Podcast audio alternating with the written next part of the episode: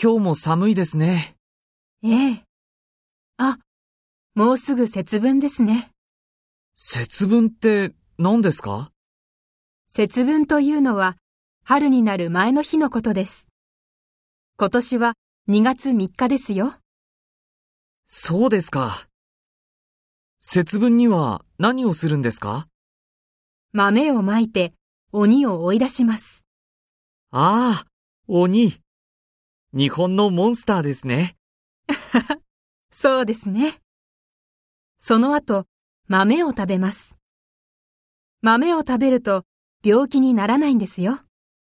え、本当ですか私もやってみます。